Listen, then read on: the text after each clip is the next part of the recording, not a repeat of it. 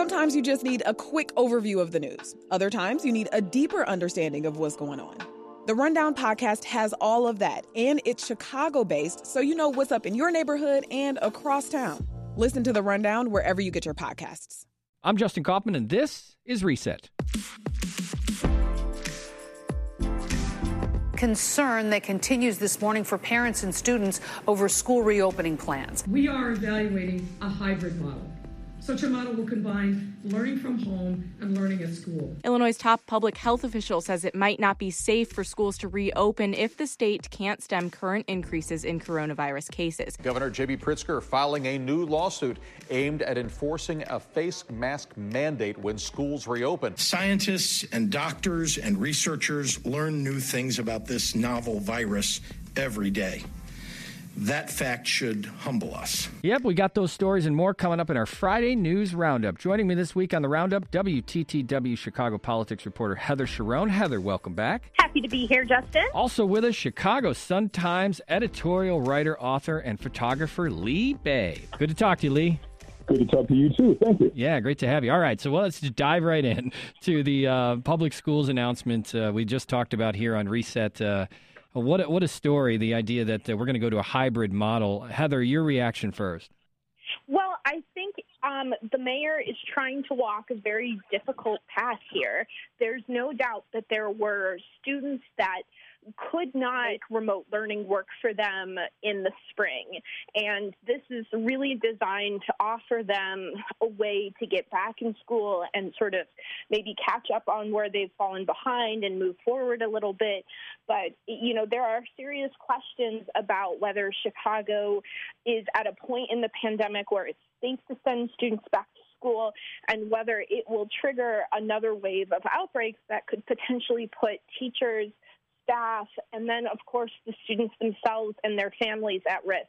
So, like everything else in this pandemic, there is no easy answer here. Uh, this, I think, is Mayor Lightfoot's answer, at least for right now. Yeah, and it's and Lee, they said it's going to take a month or so for all the conversations to happen, feedback, and we won't know really till the end of August on on the, the definitive plan. There's going to be some friction with Chicago Teachers Union. Oh, no, no doubt. I mean, you can see elements of it already on their uh, on their Twitter feed, uh, where they're you know raising questions about you know whether the teachers themselves are at risk of becoming the vector that spreads this thing around. And um, you know, they wanted, of course, to have uh, remote learning, you know, to continue into the fall. And I can understand that. I mean, there's so much we don't know about this and how it spreads, and uh, and then we also don't know where we're going to be in a month from now. You know, right, you right. You know, so it's it's so we're all sort of feeling our way in the dark in a sense. Now, Heather, I'll say that I, I, do like the fact that it's a bold plan. It's different than what other cities have done around the country. Uh, CTU was asking for or, or was demanding a remote only, which they're doing in LA and San Diego and other school districts. I mean, it's bold. It's it's it's thought out. There's going to be a lot of questions still in the next month, but it's it's at least fresh. That's right. And I think, you know, if uh, I cast my memory all the way back to mid March, um, which of course I barely remember, uh, Mayor Lightfoot was very reluctant to close schools at the start of this pandemic. You know, when schools close, um, uh, you know, there are a significant number of children in Chicago who don't get enough to eat, who don't have somewhere safe to go, and who are at risk for any number of different things. And um, it was only after Governor Pritzker closed the schools that Mayor Lightfoot, you know, got on board with it. So this this it shouldn't be a surprise to anybody who's been watching how Mayor Lightfoot has handled the issues of schools. But um, you know, I think that we, you know, we heard her say that you know this is our best plan for right now. But I think it's important to note that cases have been rising. They've been rising for about the last week or so, and we heard the mayor earlier this week warn people that if they didn't start wearing masks all the time and start keep, you know keep that social distancing, uh, the city could really be quote on a precipice of seeing. Uh, you know, I don't want to say a second wave, but a really, really scary increase in the number of infections of coronavirus. And that, I think, could force the school district to go to a purely remote learning uh, model. That's going to be the issue at some point when, when we have an uptick or an outbreak and, and what the school districts around the state, not just in Chicago, do. Lee, the, the, the problem I have at the end of the day, and I think a lot of parents are feeling this frustration, or Chicagoans, is that this is the, the politics of old have to kind of go away in the way that we need to figure out how we're going to move forward as a society. And so for CPS to make this decision and and to not have CTU at the table and for CTU to uh, criticize what CPS is doing and, and, and all that kind of stuff, it feels like an old story. And I'm kind of frustrated that we're not thinking differently. Well, that's a good point. I mean, you, in a perfect world, you want to have both sides at the table and they both come up with a solution on how to do this thing. Unclear whether that could have happened in the time that they've got uh, left to figure this figure this out. And you know, and and you know, there's there's also other issues of equity and things that are have to be sort of looked at into into this thing as well. I mean, you can imagine how tough it must be to do remote learning if you've got young kids who might be, or more, or if you're a parent, you've got a couple of young kids where do they study? You know, if you have to go back to work, what happens to the kids? I mean, there's a there's a lot of other moving parts to this. In a perfect world, you want both sides to have figured this out, and there's nothing to prevent them from continuing to hammer, you know, to work together to kind of hammer out something as time goes on. But at the end of the day, you know, I think uh, you know the, the the buck stops with the mayor. I mean, that's that's where people are going to be looking for you know, for leadership and responsibility, and I can see why she made this choice. I want to make a transition to the mayor this week. She, I mean, what a colorful week for her because everything from colorful quotes to cowboys. She she seemed to uh, mm-hmm. have a a lot on the table, including uh, a clip that I want to play here, Dave. This is the where she tells uh, young people to turn the car around. Some of you have joked that I'm like the mom uh, who will tear in the car around when you're acting up. No, friends. It's actually worse. I won't just turn the car around. I'm going to shut it off. I'm going to kick you out, and I'm going to make you walk home. Uh, Heather, she's. Uh, I mean, beyond uh, as what I said is she got colorful quote there. That she she went after the Trump uh, sec- press secretary, calling her Karen. Uh, she also did a press conference with the cowboy for a census where she wore a cowboy hat. I think that was on Monday or Tuesday. Right. What a week for her! She, I mean, we can we could talk all about how different she is from some of the mayors of the past, but she's starting to get a collection of colorful quotes. Uh, she really is, and uh, you know, it, it it she is really leaning into that sort of memification of her. You know, during the early days of the pandemic, you know, when we saw those photoshopped pictures of her looking stern, you know, don't don't go to the beach, you know, don't leave your house, you mm-hmm. know. You know, I think the question is, is as we're in this new phase of the coronavirus pandemic where, you know, businesses are back open and there's no longer a stay at home order, does leaning into that sort of delightfully strict, as her Twitter bio used to say, sort of um, image does it does it help or does it hurt her as people sort of tire of basically being told what they can and, and can't do. Um, I don't know the answer to that question, yeah, right. but it's something I'm watching. Yeah, and Lee, I, I mean, it's it's always going to be a great quote when she uh, pushes back against the White House and, and President Trump, and a lot of people will just look at that and say, "I like this mayor," and and not look at other things that are happening that affect the city of Chicago. Yeah, it, it is interesting to kind of watch the back and forth. We, we've never really seen this, right? Because, you know, not much. I mean, maybe there's a little back and forth with Rahm and with the White House. Certainly not not with Daley, who had a solid relationship with the, with the with the White House.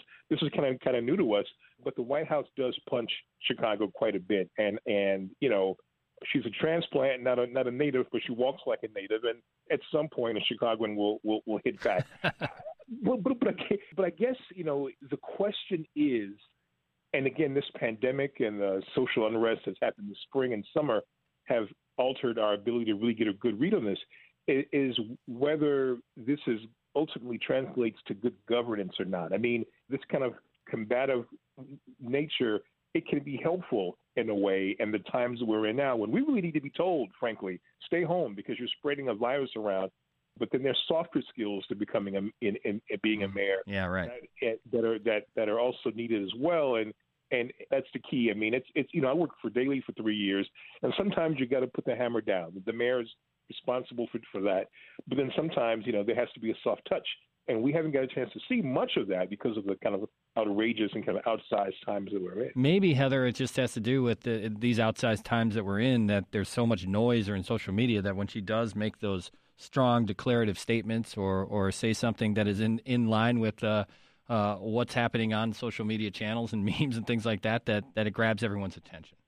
It certainly does. And I think Lee is entirely right that Chicago is very comfortable with mayors who can give people the business. You know, Rahm Emanuel uh, very much played up his image as the guy who would send a dead fish to a political opponent. You know, he leaned into that just as much as Mayor right, Lightfoot right. is leaning into the go home or I will send you home, eh, you know, image.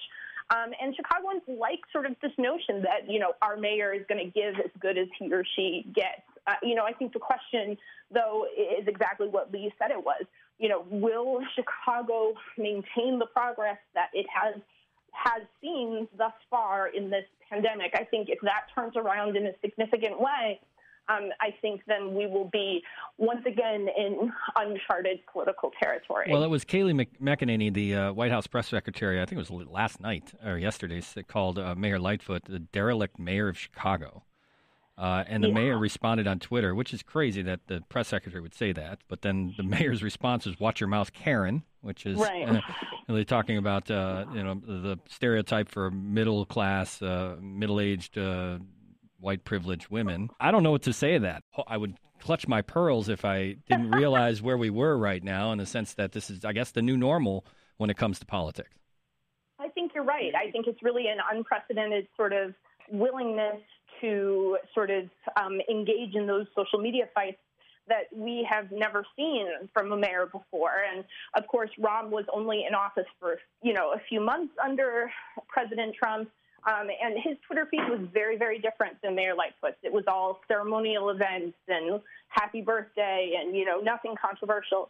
Mayor Lightfoot has chosen to go in a different direction. Yeah. And I think right now her staff sees that and as, as an advantage because let's not forget the image of a black gay woman punching back at the president of the United States is something that they think works for them and they will continue to do that as long as they they, they believe it does. And and Lee, it seems that the president believes that uh, violence in Chicago is a is a good uh, line for him come election season because he continues to use it even in the strangest ways. I think the, how that that they got to that clip with the press secretary. Someone asked about, "Are you comfortable with the COVID response?" Uh, and and and she was like, "Well, we have other things to deal with, like the derelict mayor of Chicago and gun violence." It was like, "What?" And so there's this, this way that they they seem to continue to come back to it, maybe because it's grabbing headlines.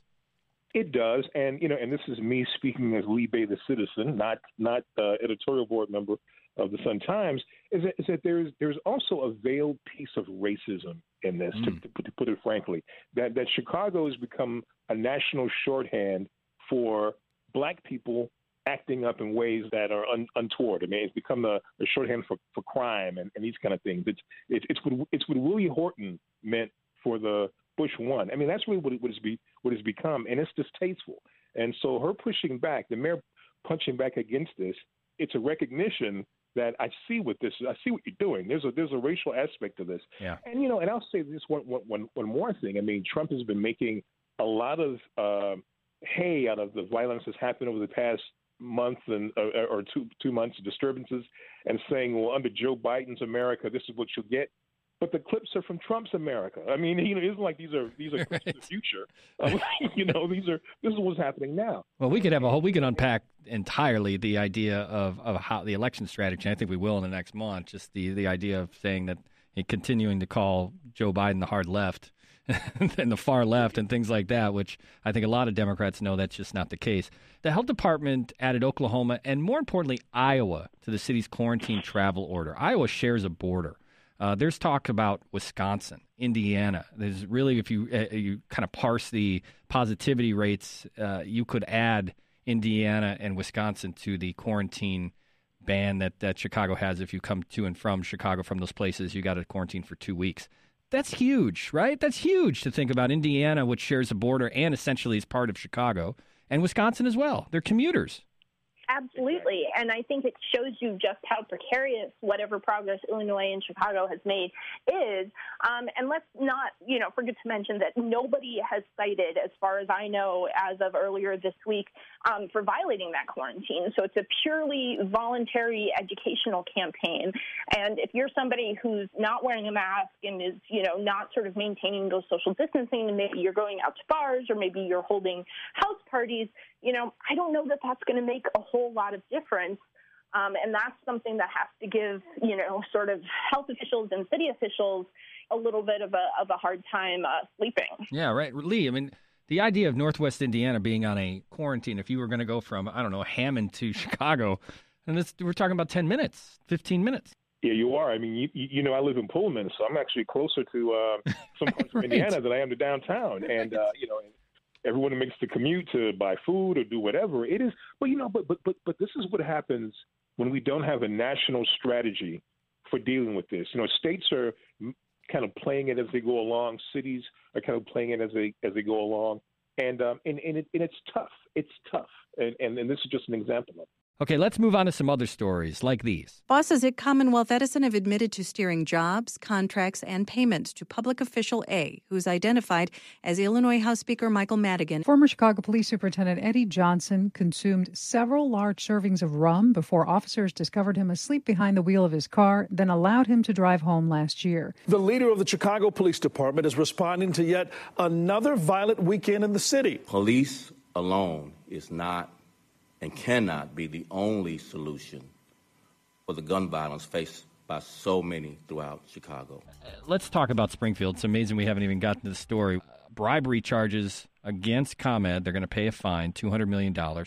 But this is really about how it implicates Michael Madigan. Heather, this is a story that there has been a federal investigation going on for the last couple months. We know about it. It's kind of been pushed to the side because of the pandemic. But it's a big story today that Michael Madigan is essentially named story. Um, you know, it's impossible to overstate the power that Michael Madigan wields in Springfield and has wielded for decades. He is the longest serving Speaker of any house in the United States, and you know his power has really, until this point, been unchallenged.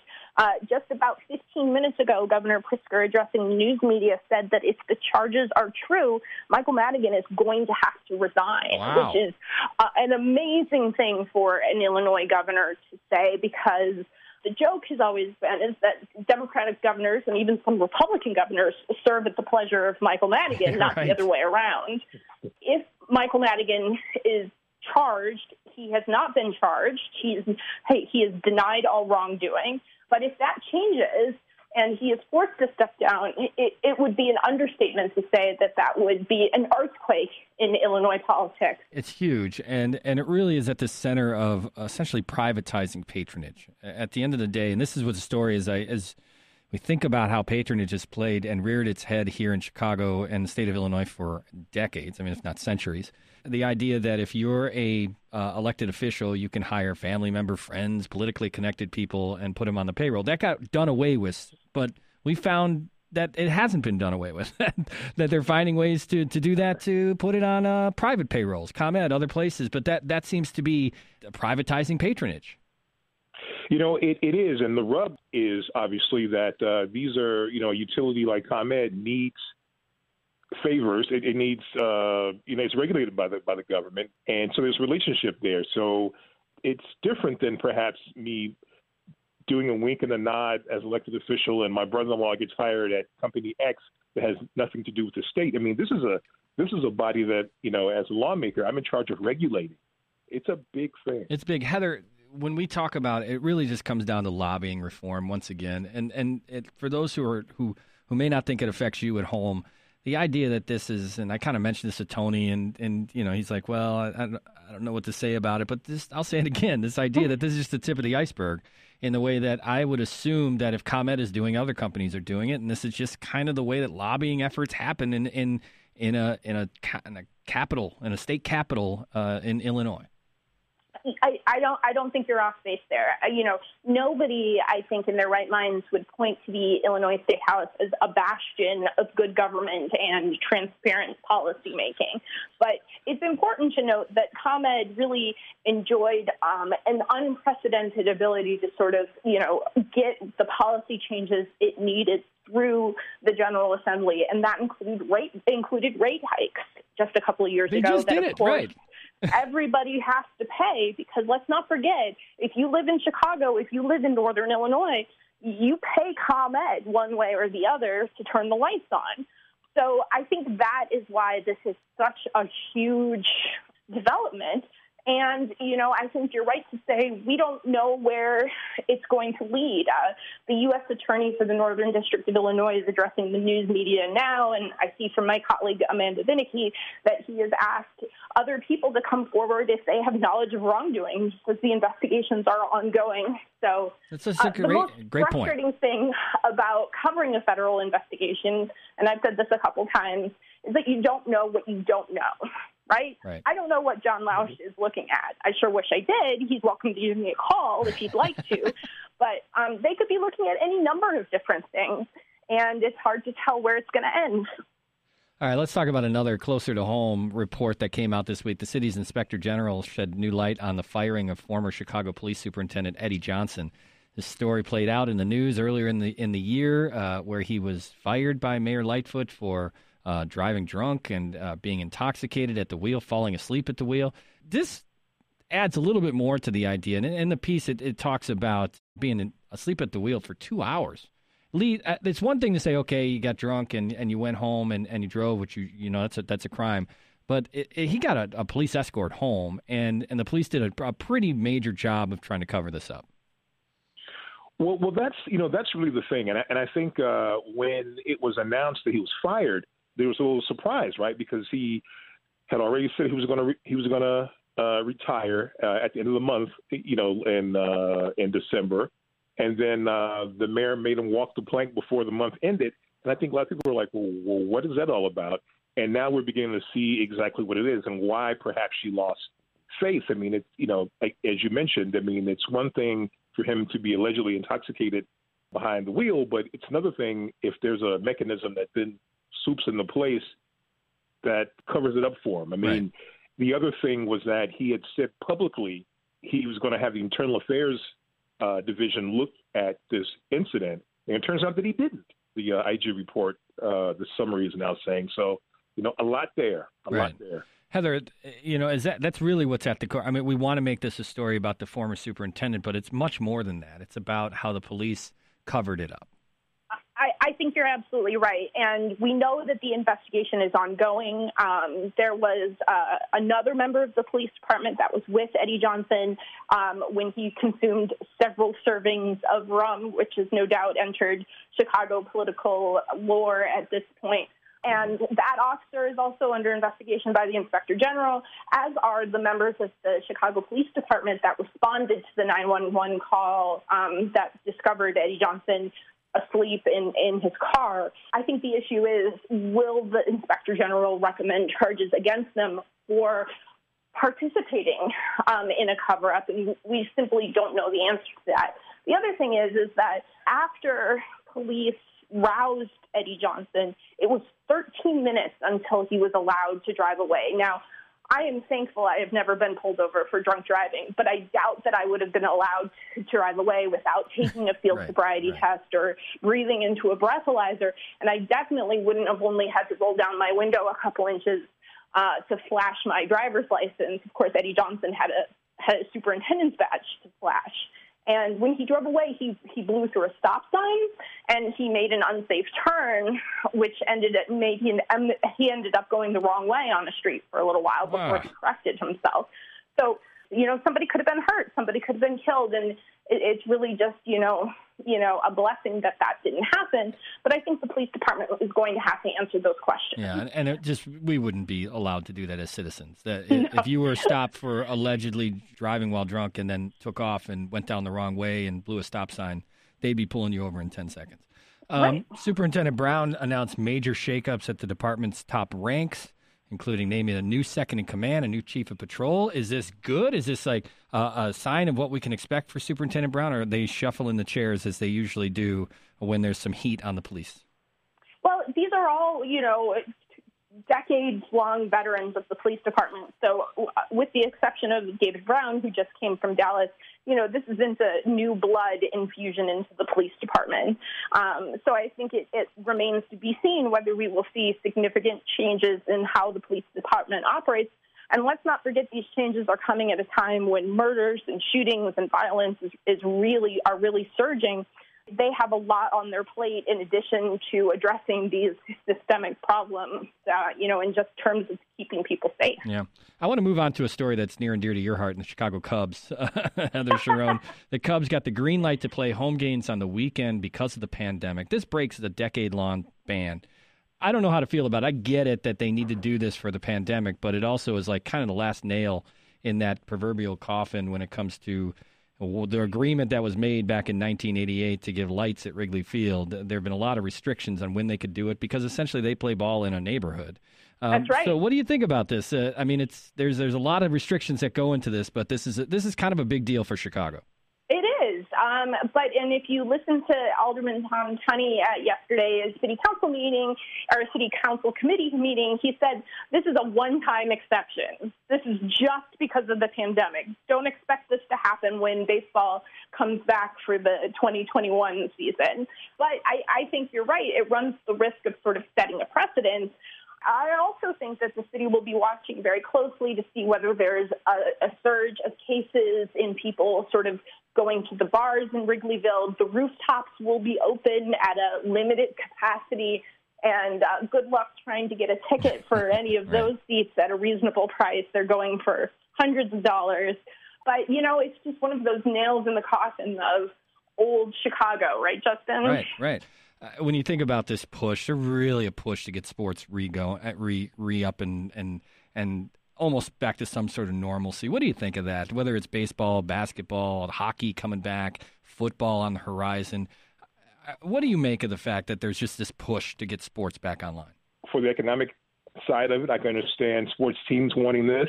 Um, you know, civically, you know, sports has always been a great distraction. Although I will say, as a Sox fan, I guess we've been practicing social distancing since 1991 at, at our stadium we can't fill the, the thing up. But the idea of being packed in Soldier Field, there's still some miles to go before I think people are comfortable being in these situations, waiting in line, right. you know, being at the hot dog stand, at the concession stand. I think I think we're a ways from being comfortable with that yeah. now. Lee, my, I want to give you the last word just as we talk about the 25th anniversary of the 95 heat wave. I mentioned I was in your class at that time at Columbia College. You know, when you think about it, and, and we're, we're 25 years later, and there's all this talk about the pandemic and how it's affecting uh, disproportionately uh, groups of color, uh, mostly on the south and west sides of Chicago. What, what do you remember, and what do you, what do you take away from it being 25 years since that heat wave? You know, I remember being just astounded at the bodies that were coming up and the sheer numbers of it, and um, and how the city, you know, at this, you know, just sort of as an entity, you know, failed these neighborhoods and these and these people. And and the takeaway is in re- in relation to COVID is that the COVID map, the heat wave fatality map, the food desert map, the crime map, the lack yeah. of hospital map, they're all the same all map. The same. Yep and they're all the result of these decades of disinvestment and failure to purposeful disinvestment in these neighborhoods. Yeah. Lee Bey's, editorial writer for the Chicago Sun Times. Uh, Heather Cherone, political writer for WTTW, wrapped up this week's news. You guys are great. Thanks so much for joining me today. Appreciate it. Thanks, Justin. And that's a wrap for today's reset. Tomorrow, check your feed because we'll drop the fifth and final part of our week long series looking back on the deadly 1995 heat wave in Chicago. 25 years later, we ask how did it happen, who was at fault, and what have we learned from this episode in the city's history that killed more than 700 people. I'm Justin Kaufmann. Thanks for listening. Stay cool, and we'll talk to you again next week.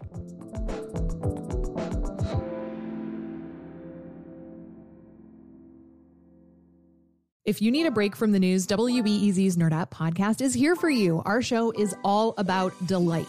We laugh about what's happening in pop culture and feature thoughtful interviews with fascinating people. We even have a monthly book club. Listen to Nerd Out wherever you get your podcasts.